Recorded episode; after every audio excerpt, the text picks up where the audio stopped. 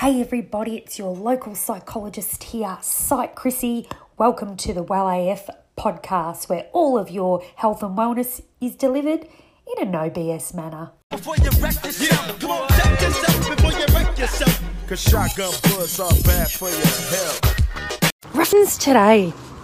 Last night it occurred to me uh, our uh, Mind Body boot campers are just getting ready to finish their program, and it's fascinating engaging with them. They're an awesome bunch and they've come such a long way.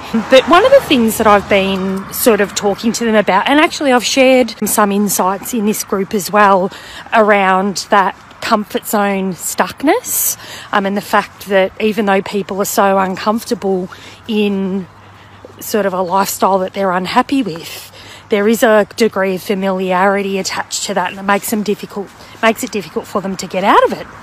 And I kept using words like comfort and safe and, you know, all of these really positive terms to actually describe a zone that was not really positive for people. So I've decided that I'm going to change it up and I'm going to call it Shit Town.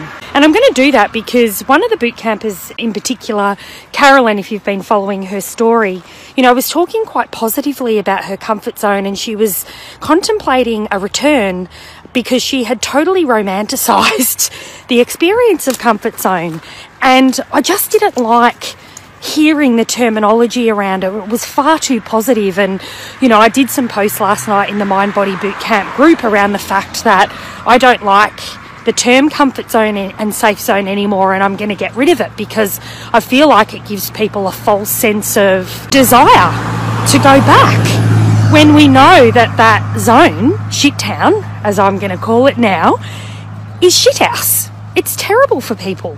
You know, they're often engaging in behaviours that they're really not happy with. It's getting in the way of them living their best life and they're stuck in it.